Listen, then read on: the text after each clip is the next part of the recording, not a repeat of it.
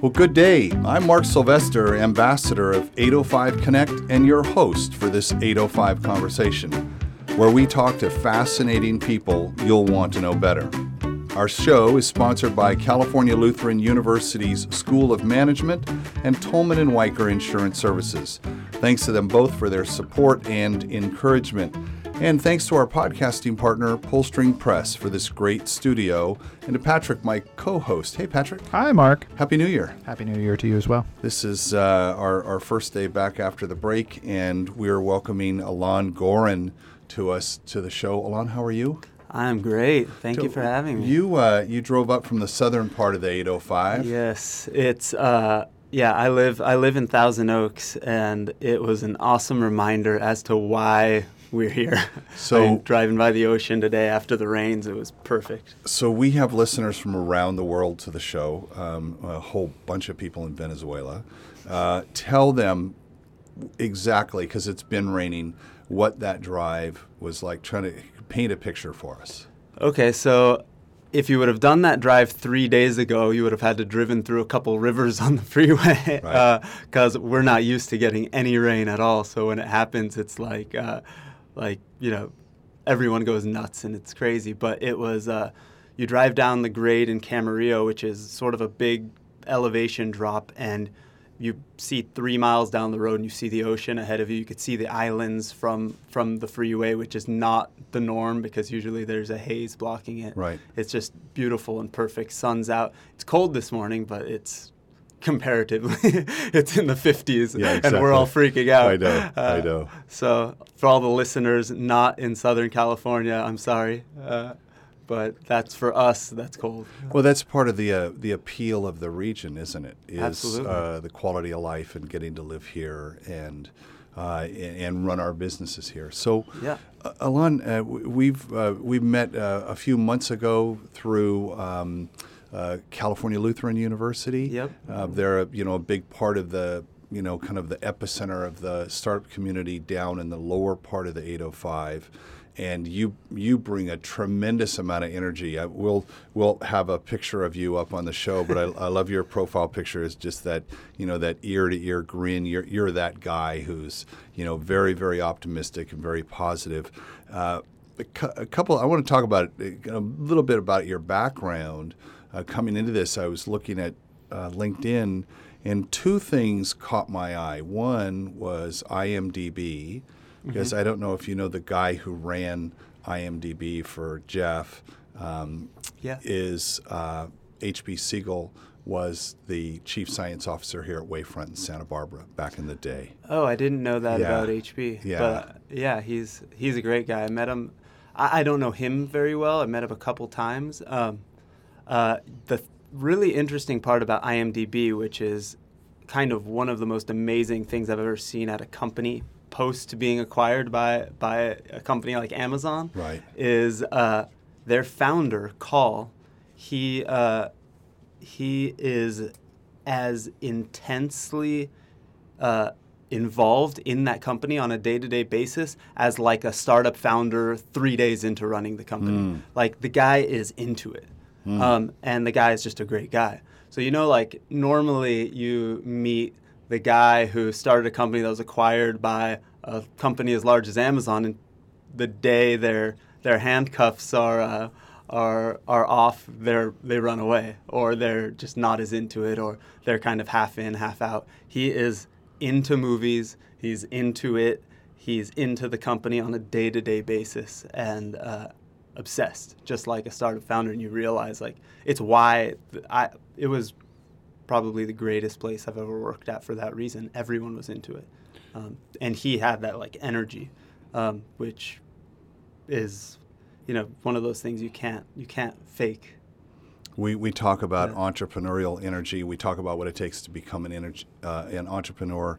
We've had many, many conversations about that. Is it in the DNA or is it something that can be learned? And I think that the, the passion part of it, when you have truly connected to your passion, it's palpable, right? Mm-hmm. You, you saw it, you could feel it. And that, yeah. did, did that affect how you think about entrepreneurs or being an entrepreneur yourself?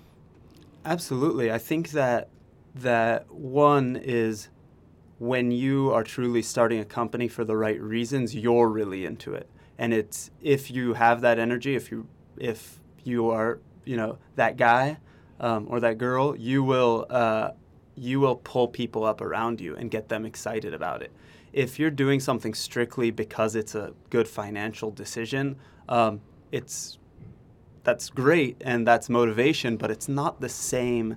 Um, you don't get the same intensity and you don't get the same uh, feeling from the people around you either because you can't sell it the same way. I mean, it's like, you know, you hear those silly things. Like, I, I had a, a guy that I thought was a little nuts the first time he came to us when we were at Amplify. Um, as a startup accelerator in Venice, they introduced us to a guy named Vince Thompson. I've told him this. I thought he was a little nuts when I first met him, and I thought like, oh, another sales coach, you know, like one of those guys. Right. And he said something like, you know, uh, put a mirror at he, he would coach people to put a mirror at their desk if they're a salesperson and even if they're selling over the phone smile into that mirror.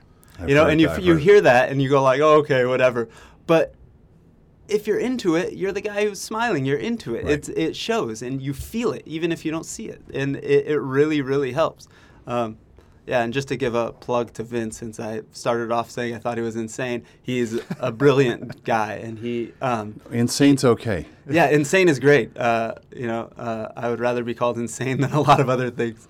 He's he's a really good guy, and he actually helps people sell. So I don't think that you could even with with so much competition in the startups right now and so much competition in business, I don't think you could go do a pure play business that was just based around making money and, you, that you weren't passionate about that you'd get sniffed out pretty quickly on I- that.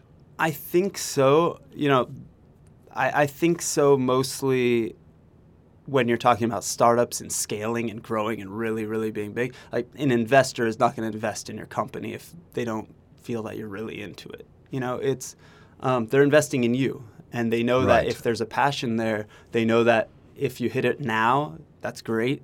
Um, but if you don't, you'll shuck and jive, and you understand the problem, and you'll find a way to to attack that problem. Um, and I think that when you're not into it, when you have that strict, uh, rigid mentality, uh, I think people people like you said will sniff it out. They'll they'll see that you're not interested, you're not really in it for the right reasons, and you'll probably lose uh, lose steam on it too at a certain point. Sure. As soon Yeah. as um, the you know you have enough customers say no, or things aren't going your way, or and that easy path to money doesn't work its way out, it's the passion that fuels you and keeps you going, and you know through the the tough times, right? Absolutely, it's uh, uh, if if a few people saying no slows you down or stops you, then you're not you're probably not cut out to be Right. a, a founder of a company. It's Right. just uh, there's lots and lots of people that will say no along the way. A lot more people than will say yes. Um, you'll That's start a- to learn and appreciate when you hear no that that's a good thing. Uh, That's hard for, for people to understand, but Yes. uh, for those that are listening who have you know uh, started businesses and maybe they're on their third or fourth, um, they understand what that means, and uh, it's counterintuitive to say you know failure is a good thing. It's like well, It's- you know success is better, Yeah. you know, but you've got to you appreciate it once you've had a few you, failures. you appreciate it when you're when you've gone through at least a cycle or two of fundraising for a company, and you definitely appreciate it Right. when you've gone through a, a long sales process. Like I, I, with Invested In, had to do lots of enterprise type sales, and it would take months and months and months. And when you talk to somebody, and a week in, they'd be they would tell you, no, this isn't going to happen with our organization, or or something like that, or no, I'm not going to invest in your company. You're not in our sweet spot. It would almost be a relief because you know that there's been lots of times when somebody should have told you that, but they kind of strung you along. They didn't say no, so you kept them on the list. You kept bugging them. They, kept spending your time and wasting your time, um, and uh, and eventually you realize that yourself, or they finally had the guts to say no, or it finally got to a point where you couldn't avoid it. It was either in, are you in or are you out, and, and then they said no, and then you were done. Um, you know, so let's let's travel down that for just Yeah. a second because I know that when we're, you know, uh, nothing happens till somebody sells something, Yeah. right? So, um, and you've sold obviously, I and you've done businesses and and uh, raised money and sold products. When you know that that isn't going anywhere, that they're not returning the calls, or you keep you keep, I mean, that whole Mm-hmm. Yeah. thing, and it's like, oh, I know, maybe they'll return this email, or maybe, and you keep. Yeah. What's the discipline, or what's the thing that uh, you've taught yourself that works that helps you to fail fast? It's well, one, it's something uh, I'm still probably learning. Oh, okay, well, okay, the fair thing enough. the thing is, it's hard for me to completely stop. Um, well, there's sort of two reasons why I stop. Either my ADD thinks in the back of my head that something might not be quite as important and it just falls through the cracks, or the the thousands of emails in the inbox lets things fall through the cracks and you kind of don't follow up and then you remember and then you follow up. But when you're in that like active process of, of selling or raising money or something like that, I think that the thing that I learned to do at a certain point, and I didn't know I learned it until somebody brought it up to me, Oh. um, was that I learned to put people on the spot and actually like say straight up, you know, Mark, uh, we've been talking for a couple months. This is what's happening. Our round is closing up, or our, you know, we're. I don't want to waste any more of your time. Um, let me know. Are you in? Are you out? Are you somewhere in the middle? Let me know, and just stop right there, and Now, then the let first them respond time, to that. the first Yeah. time you did that, because Yeah. I, I know, I know that exact moment, Yeah. and people will say, "Well, I'm not a closer," or they they, they don't. Uh, uh, in Silicon uh, Valley on HBO, it's it's called putting your balls on the table, yeah. and that that piece. Can you remember the first time you did that? I can remember a specific time I did that um, and not realizing it was as significant as it was until the investor then mentioned it. So I'll, I'll tell you the, the story really quick. So I had an, an investor in our company that didn't invest yet. Um, we were talking to them, and they were telling me, I want you to pitch in front of this angel group. And in the startup world, at least uh, at certain periods of time, different angel groups have different repu- reputations. Sure. And some of them had the reputation for being a huge waste of time. And also, um, some investors, sort of like the cool kids club investors, like it's kind of BS, but they would they would not like to hear that you pitch in front of an angel group because then your deal might not be very good. Um, it's sort of sending a message like you couldn't raise money elsewhere, so you're going to the angel group, the last resort, which is not necessarily true. And I could give a million reasons why you should go to angel groups. But anyway, um, he was telling me, I want you to pitch in front of this angel group. I'll get you into this meeting. There's going to be 60 angel investors there. I want you to pitch to them. And I had this feeling that he was sort of testing me against his friends. Like, I want to see if my friends are interested, and if they're interested, then maybe I'll be in. Okay. But I had had like four e- meetings with this guy. I had spent time on the phone with this guy, um, and I liked him, and I wanted him in. And I basically was going, uh, you know, I, I went, I kind of cornered him and said, uh, I want to know when you introduce me in front of this angel group, can you say you're in the deal, or can Oh. I say to everyone that you're in? Because it would make a much bigger impact coming straight out and saying, you know, Mark is in. The presumptive close. Yeah. So so you don't have to tell me right now how much you're in for, but just that you're investing. And he was like, And you you'd know, not done that type of I've, thing. I've not not that I remember as explicit in saying you're tell me that you're in. Um, and so he kind of was beating around the bush, and he's and he, it was the end of our meeting, and he was standing up and walking away, and I said it in a different way again. I basically said, "So tomorrow um, or next," I said, "Yeah, I'm, I'm in to to pitch to the group, but can I tell them that you're in?" And I didn't realize that I was standing in between him and the restroom before he made the drive home. and and, and uh, a few weeks later, when he he told the story to somebody, and he said, "You know what's great about Alon? He's a closer. He can close it." He was standing between me and the restroom and asking me if I'm in.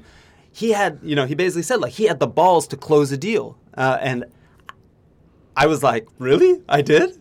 I didn't even I Right. didn't even realize I was doing it." Um, and I think a part of uh, my ability to sell came from my upbringing because uh, we had a family-owned business, and if I didn't sell, it didn't make money. Right. so, um, so it's something I learned early on. But that was sort of the first conscious, like, oh, if I put people on the spot, I'll get a direct answer. Um, and I started using that mentality, especially once I was two, three meetings in, because there was uh, one investor in particular that put us through the ringer. This guy was great um, in terms of on paper having this guy on the books as an investor. He's a, a former Disney executive. He was, you know, one of these guys that would be great as an advisor in terms of like going to pitch investors. But he he kept stringing us along stringing us along till we were basically almost done.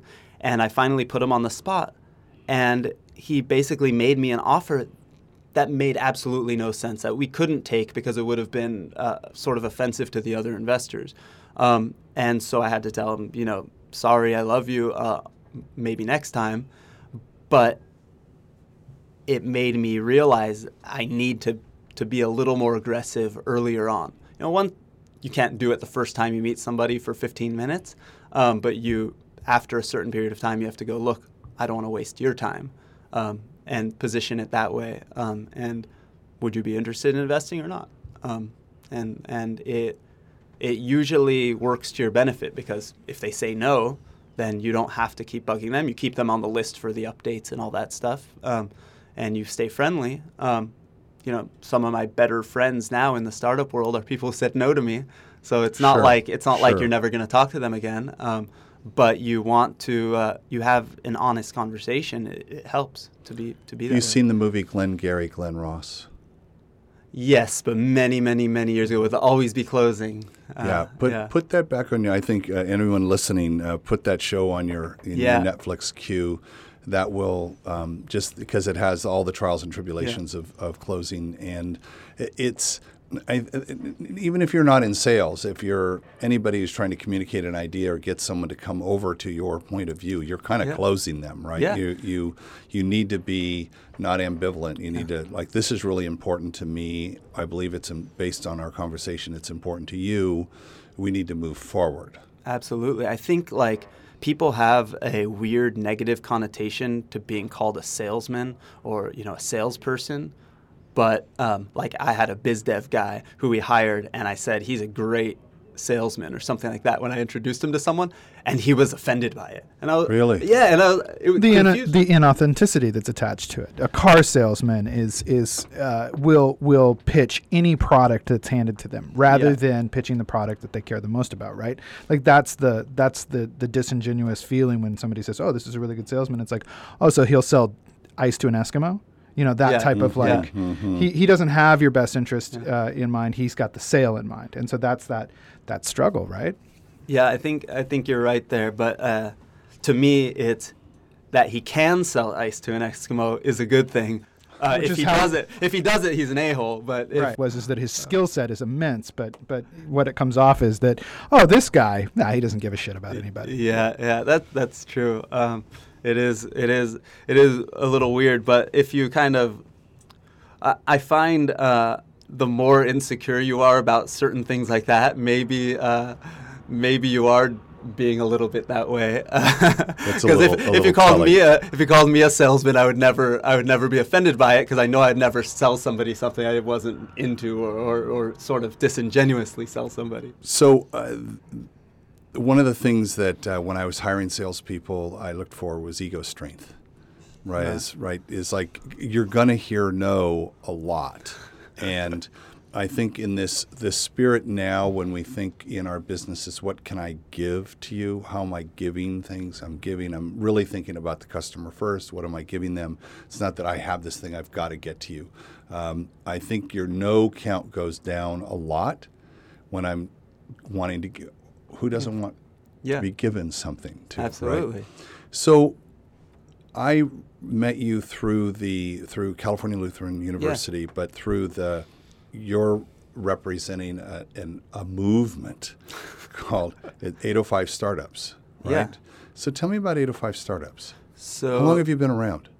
Uh, 805 startups, I would say five, six years, but it it it doesn't really count, at least in, in my Okay. head, because I started it while I was still at IMDb, and it was sort of one of those things where I wanted to not commute anymore. I wanted to Mm. be in the area.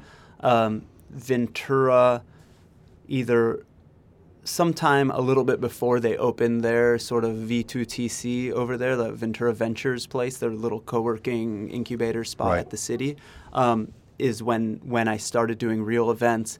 And really, what it was was, hey, I'm working from home on Friday. Who's around to meet for lunch? And sometimes 10 people would come, Oh. sometimes 30 people would come, and we would just hang Oh, out. right. And then I would put together a random event at um, at the the place in Ventura. Um, and what it turned out to be really was a few random events throughout the year, um, and then a holiday party. And the group sort of uh, consisted of people who had shown up at least at one point to one of the events, mostly the holiday party. And there was about 300 members or so in the group. Um, and then a few months ago, um, maybe a year ago now, not even a year ago now, uh, I closed our office in Santa Monica for Invested In, and I started working out of uh, the Westlake office, CLU's uh, Center for Entrepreneurship. Right, right. So I got an office in there, and I started working out of there more regularly. And I decided, let's make 805 startups something real again. And about halfway through the year, uh, 2015, I decided I kind of made this goal, rule, whatever in my head, saying, if I can turn this into something real that pays for itself, so it's not like I'm paying for the pizza Right. every every Right, event, right. or I'm in the last minute calling up SoCal IP or or uh, or Ryan Aslin uh, uh, for to pay for the, the event in the the day before the event, which still sort of happens because they have so many things going on. If if I can turn it into something a little more real by the end of the year, I'm going to jump in full force. And a little bit before the end of the year, I, I decided to do one big event, and I did that one, um, like the state of the 805 That pla- event. the place was packed. Yeah, we had over 200 people in there, um, and the place normally can hold. We had 120 or 130 seats, um, but but about 200 people showed up, and it was it was great. We we what I what we did was we put a panel together of uh, some really amazing venture capitalists and investors who actually live in this area, who work in this area, or may not work in this area, but they live in this area and they, they have a connection to this area. And I did what I always do, which is kind of like throw my hands up and say, "Hey, everyone, look around. There's there's people here. There's that you know uh, there's other ones of us here. We don't have to be commuting every day um, because I basically commuted my whole career. Right. Um, and uh, and you know I still do once a week, twice a week, but it's very different and a different feeling than when you're doing it day in and day out. Um, spending three hours a day in the car. Um, so so that's always been my battle cry is, hey, look around. There are people here, and uh, tell people, for example. Um, uh, you know, Academy One Two Three. Uh, they're based in Westlake Village. They just sold their company to Discovery. Um, hey, look, Zoombox, based in Westlake Village, just raised ten million dollars. Um, N- hey, and no one knows these stories. no, because when they're po- when it's posted on TechCrunch, it says Los Angeles-based company sells to X for X. Even on. LinkedIn, uh, Santa Greater Barbara Los is Greater Los Angeles Yeah. area. Yeah, and and so it's it's it's a little nuts. It used to offend me, but now I look at it. I actually just had an article um, that I wrote in uh, the Conejo Chambers newsletter, like the, the Chamber of Commerce newsletter, or not newsletter. It's a it's like a legit magazine that comes out every quarter. The the new one just came out now, and I talk about 805 startups, and it's actually I, I I'm gonna I'm catching myself because you you said that I'm a positive guy for the longest time. Well, I, I I think I normally am positive, uh, but when it comes to my own stuff, I'm I'm insanely negative and critical. But like uh, I would I would get offended and pissed off. Like, no, this Lynda isn't Los Angeles company. Lynda is from Carpinteria in Right. Ojai. Like, Right. come on, guys. Uh, and so I'd be you know yelling that battle cry, and I sort of started looking at it the other way and go, you know what? Yes, we're we're LA-based companies. So investors in LA don't look at us any differently. And guess what? People in this area know we're not LA-based companies. Uh, so we get uh, easier to reach engineers, which people always say that's the hardest thing to hire. It's the hardest thing to hire in LA. It's the hardest thing to hire in San Francisco. It's the hardest thing to hire anywhere in the world. Right. And guess what? Uh, in LA, there might be a bigger pool of them, but there's an exponentially larger pool of startups that are trying to hire them, and people don't stick around as long.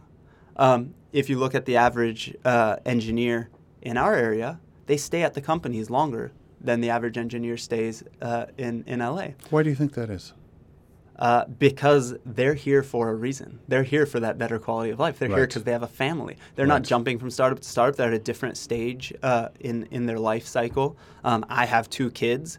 I would never dream of moving to Santa Monica or or uh, or LA to to work at a company. I did the commute because to me, even though the three hour commute is miserable, um, it's way better than living there.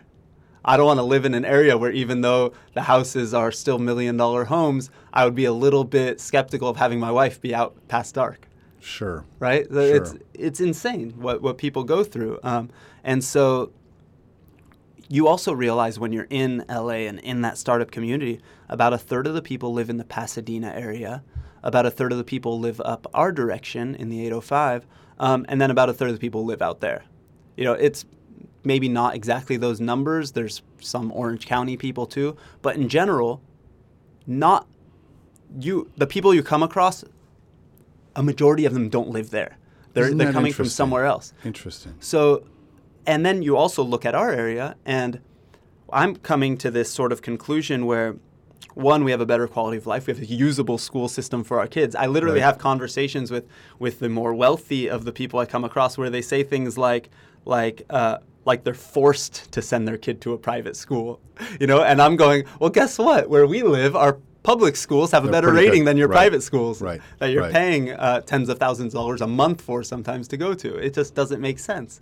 Um, so, uh, so we have that going for us, and we have the startups and the people. It's just there was never this glue holding it together. There was never. Um, you know, uh, Richard Wolpert, who was speaking at that panel at that Yep. 805 Startups event, said something like like he said maybe I was just chicken shit when I started my company, but I didn't th- feel like I could hire enough engineers or enough salespeople out here. So he did it, I think, in, in West Hollywood or something like that, um, or or on the West Side. Um, so, but what we're realizing is there is the talent pool here. There are people here. And people are starting to pay attention outside of the area because of things like Lynda, because this area in general had a disproportionate amount of exits and IPOs last year. Um, there was MindBody and uh, Invoca uh, and a couple others, and of course Lynda. Appfolio. Um, Appfolio. Um, Right, there's and a so- huge there's so so three we started 805 Connect 3 years ago. Yeah. Right, it was just like there's there's something happening and Yeah. we I think we were just at the very kind of beginning of Mm-hmm. that. And looking at it regionally, there's a ton going up in SLO, there's a ton going on in Santa Barbara, and then in, in the southern part of the 805.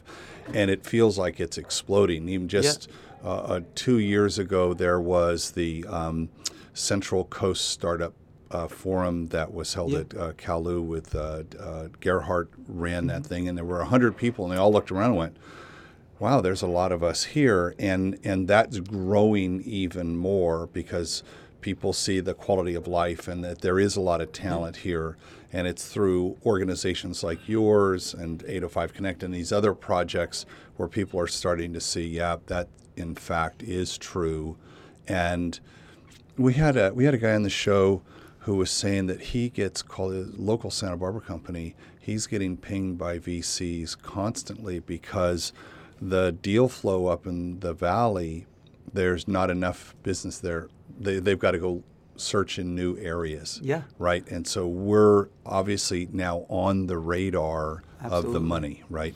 Absolutely. Well, the thing is, we we are on the radar of the money, and we actually the thing that I've been yelling at or yelling about is that we sort of always have been.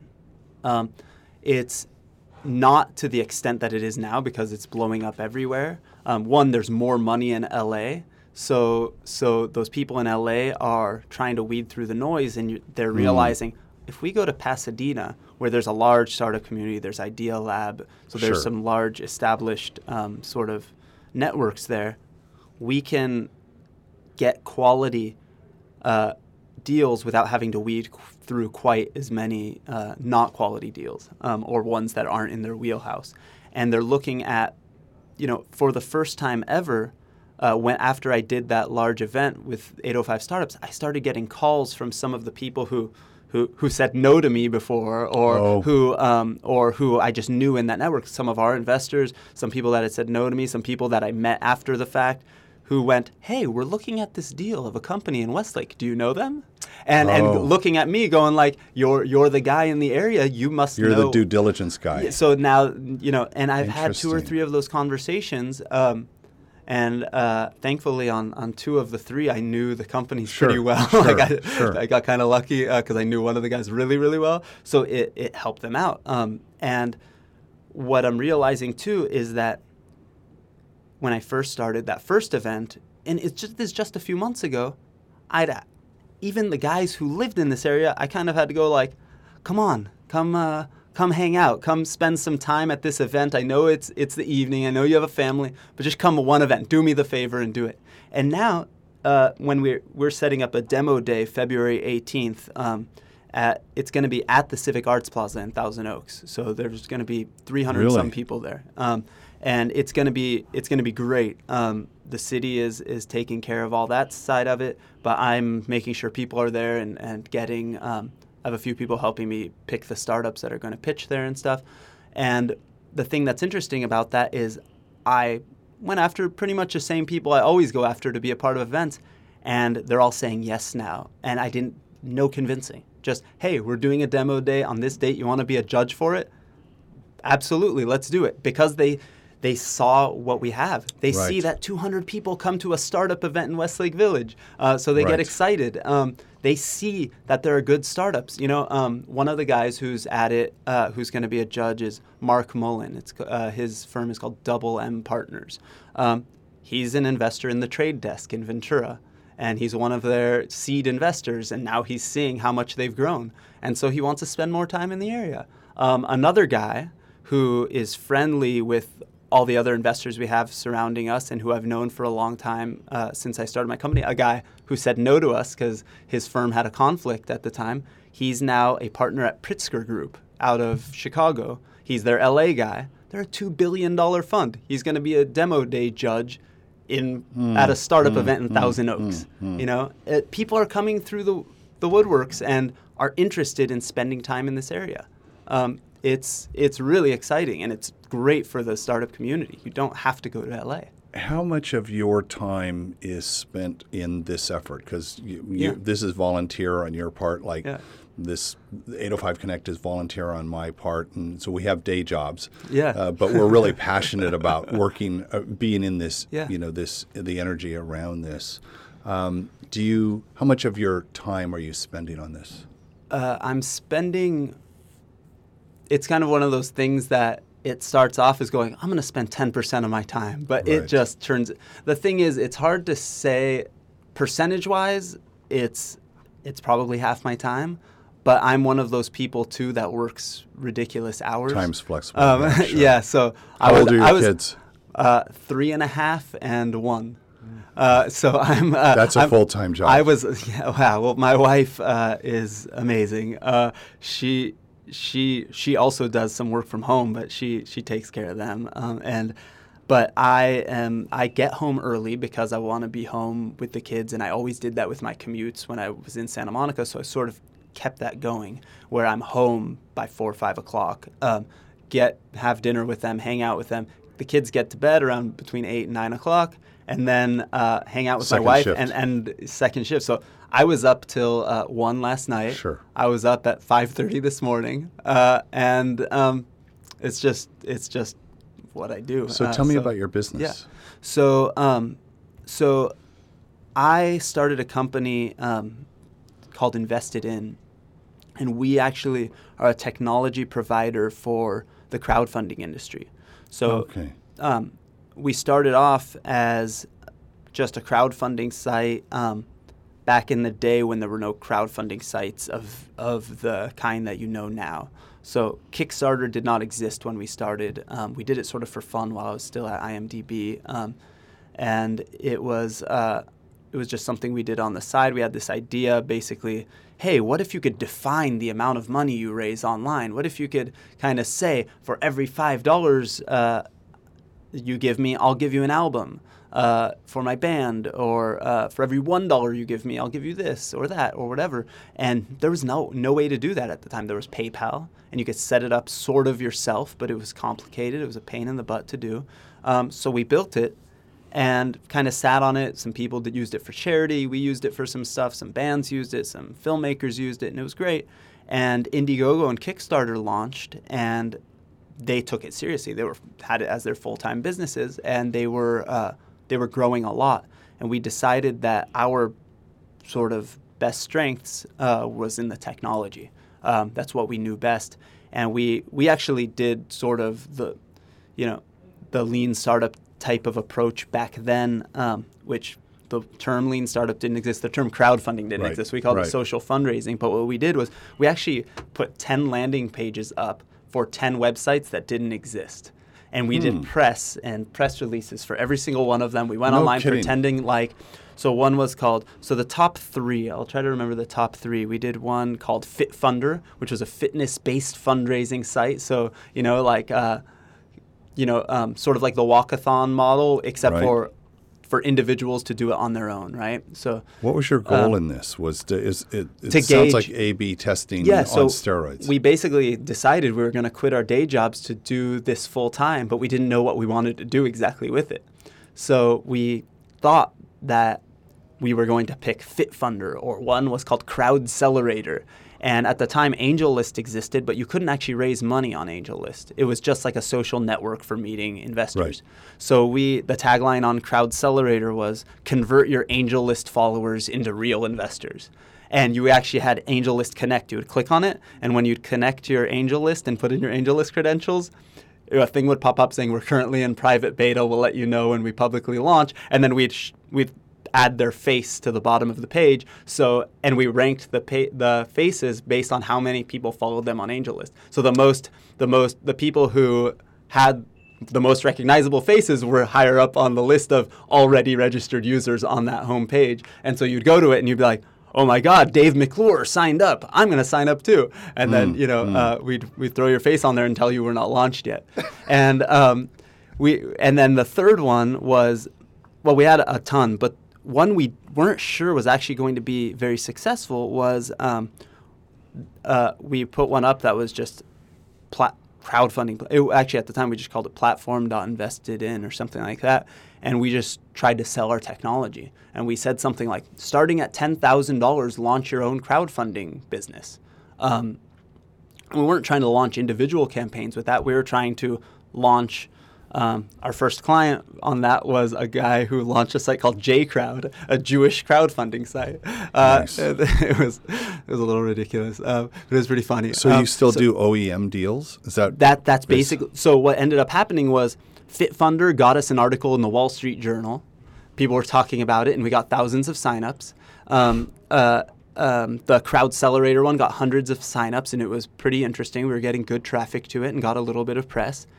Um, but what happened was within a, few weeks, we were getting 10 inquiries a day to the platform site, which was really exciting for us because on the platform site, we said stuff like starting at $10,000. So we started going, well, these people are 10 people a day contacting, ta- contacting us versus the thousands on the other site, except for these are 10 people a day willing to pay us at least $10,000 or right. at least entertaining the idea of paying us money. Um, and that looked intriguing to us because we wanted to quit our day jobs, and you know, uh, we didn't have that much in savings, uh, and I had a kid on the way, uh, and so um, uh, so we we explored that, and we started getting clients, uh, and so a- after we got our first paid client. Um, uh, we we went to the investors who we sort of were keeping in touch with, and now we were were taken seriously because we quit our day jobs, um, or were about to, and we were taking it seriously. Up until that point, they were just sort of friendly with us and wouldn't commit to anything, and were Right, just right. smiling. Uh, but we didn't realize they were doing that because we still had day jobs. No investor wants to invest in someone who's not betting on themselves Right, already. exactly. Um, and so we we then went to that. And the sort of lesson there was interesting. One was we didn't actually build anything of those 10 landing pages. That didn't take us more than maybe a day to build. Um, And and we didn't actually go to the one that had the most traction in terms of page views or signups. We went to the one that had more traction in terms of money. And I don't know if that's in hindsight the the best move, but it's been good for us and we've learned a lot and now we're sort of only focused on the enterprise clients that come our way. So we have Coca-Cola as a client. Um, American Express Oh, was a client. congratulations. Um, it, it, yes, it's, it's great. It, it's sort of um, Enterprise is completely different, isn't it? it's completely different. It's a long sales cycle. Yeah. Um, what we learned a lot about that industry and that industry.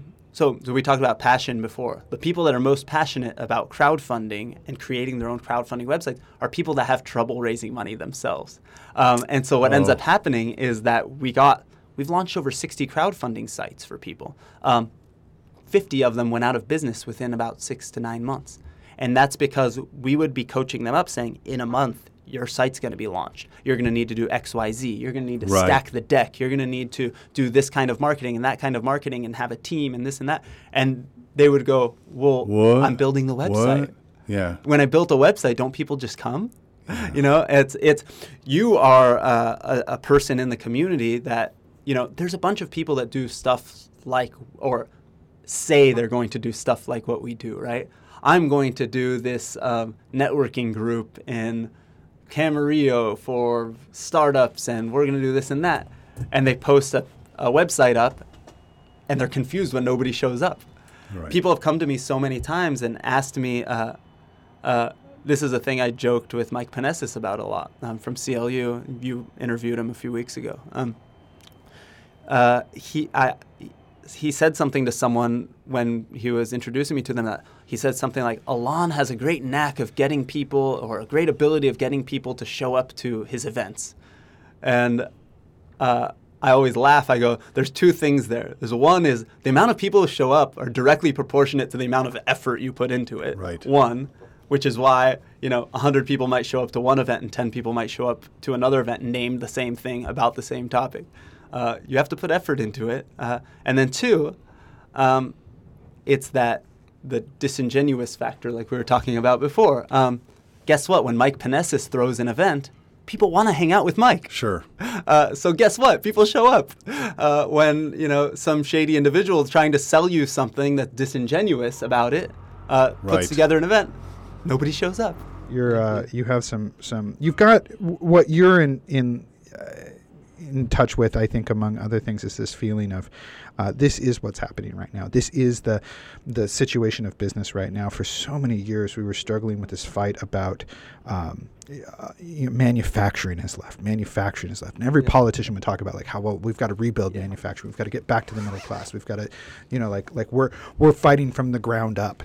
And it's like your conversation is not from the ground up. Your conversation is saying we are not behind the eight ball. We are mm. not mm. struggling mm. and and fighting to survive. We we are fighting to achieve. We're trying to find the the next. Uh, direction that we're going to go that we want to go because it's the most exciting place to be, not because it's the place that um, that we have to be to to to to get over this pain and struggle. And I think that that was the you know the 70s and 80s and 90s we saw so much manufacturing leave, and we saw so much hope then leave. You know, so much of this, and and then you know the the Great Recession of 2008 hits us, and again more hope leaves, and there's this uh, this anxiety that uh, we can't even trust our houses. You know, Right. you know, we Right. can't even trust our investment in our houses. That that's the that's been the only investment. And then what's then returned to us is like we're it's no longer that. We're not we're not behind the eight ball anymore. We are we are now queued up, ready to go for the next however much time. The doom and gloom seems to be gone uh, Yeah. from the conversation you're having. I I was very much like that that conversation like, well, you can't start a company in the 805. You've got to like you you can start a, a mom and pop company if you want to grow it to 10 people, then awesome and you'll do great doing that. But you can't grow a startup in the 805. You can't raise venture money in the 805. You're not going to you're not going to be Mindbody in the 805. You're not going to be lynda.com in the 805. Oh wait, they Yes, did it you here. can. You can, and then it's like uh, it's it's it's pretty cool. Um, it's one of those things that you uh, that I sort of I had to look at myself and do that sort of like that self-reflection part and go like, okay, let's be let's let's be a little realistic and not make excuses because what you hear from people is like, oh, that investor didn't take me seriously because I'm from up here. Or maybe they didn't take you seriously because you're not taking it seriously That- or that's, that's- your excuse, right? I I have a, a Rolodex of 100 investors that I've pitched to. 10 of them are investors in my company. That means 90% of investors I talked to said no. So that if I made an excuse the first three times, I would have never raised money because it took me 15 meetings with those other people and building a relationship till they did invest. Right? It's like uh, it's easy to make excuses. Well, and what number of what number of people could have been customers, but then opted out? You know, self-selected themselves out of your customer pool. You know, and it's like t- 10 percent of your investor pool. That's great. You know, but Yeah. because probably you have what three percent of the of the of the market, Yeah. or you know one per, 0.1 Yeah, percent of the customers that are potential. You know, Well, it's it's also though, um, I, yeah. When I throw that number out, it's a hundred people that I had a real conversation with. I have like a spreadsheet of people that I have notes about. The rest of the people I've contacted either never responded to me or like I met them at a networking Sure, event uh, and it's yeah. not meaningful. Uh, I tried to I try to like I have huge email lists because I try to be really good about keeping those. Um, and there's a lot of investors on those lists and, and people like that and enterprise people I've sold to in the past and things like that on that list. But I have a separate spreadsheet with certain contacts, and those are like the more meaningful ones. And those are the people I feel okay sending a message to with the subject line, I need a quick favor, and asking and them to do yeah something. because you've built a relationship with them. Yeah, it's and you know what you you also learn uh, uh, if you don't um, if you don't ask, you don't get things, and people I- very quickly get their feelings hurt. Like this person didn't help me out. You like when you send a mass email asking people to help, usually doesn't work. If you send Mark a message saying, "Mark, can you please go on Facebook and hit the like button?" It's really easy. Click this link, hit the thumbs up. especially if you have a relationship with them. Well, of course, if you have a real conversation, you can't, it can't just be like maybe a sort of pseudo connection LinkedIn kind of thing where you've never Right. actually met or talked to the person. And on that note, we've had 45 minutes of a great conversation. I love your energy, and I love that from the very first time I met you. Which and thank you so Thank much you. for coming to be on the show. And uh, one of the things we do at the end of the show is um, we know that if we were to put a title on this episode and put it up on the shelf. Uh, that that's going to mean something to people later and help them select this title. Um, and you get first dibs. Wh- what would First you like to? What would you like to call the show? Uh, a conversation with Alon Gorin, a complete waste of time. Uh, if, you've listened, if you've listened this far, uh, I love you. so, Um, so no, in, in uh, improv, we um, when we face that, we say new choice. Yes. Uh, uh, I tried to. I've read a bunch about improv, and I love the uh, the whole uh, yes and thing. So, uh, but I'm I'm very good at saying, messing with that because I love making jokes and shooting myself in the foot. I don't know. Maybe um, uh, Patrick had a good point about the positivity. Uh, maybe something about positive, like uh, I don't know. Maybe something like like about what what Patrick said about uh, no excuses. You can, you can, you should, and you can and should launch your startup in the 805 or your business. I love that. And on that note, thank you so much. How can people find out more about what you're doing in 805 Startups? Um, you can find out more about me if you go to alongorin.com or just uh, follow me on Twitter at Alonymous. Um, Or, uh, but but the best thing to do is just go to 805startups.com. You'll see what's going on. The meet, join the meetup group. You'll get my emails. Um, or connect with me on LinkedIn or shoot me an email. I'm alon at invested.in. Um, and I'm I'm pretty accessible and easy to get And then we, of. we promote your events in the 805 Connect, love and we it. like Thank you. partnering with you and, and supporting what you're doing. So thank you No, so thank much. you so much, for that. So I want to thank again uh, Alon for being our guest and California Lutheran University School of Management and Tolman and Wiker Insurance Services. And our podcasting partner, Pullstring Press, for this great studio, and Cielo 24, who provides the searchable captions for our show.